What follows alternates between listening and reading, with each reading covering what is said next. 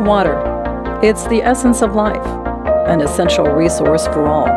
But how much do we really know about it? It's easy to take our access to water for granted, and most of us probably don't realize how much water is woven into our daily routines. I'm Taylor Bennett.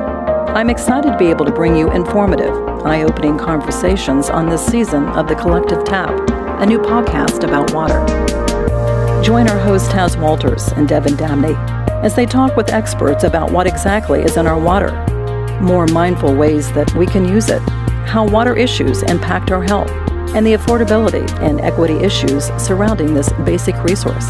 We will also explore what it means to lose access to water, and we follow Taz and Devin as they try to reduce their own usage.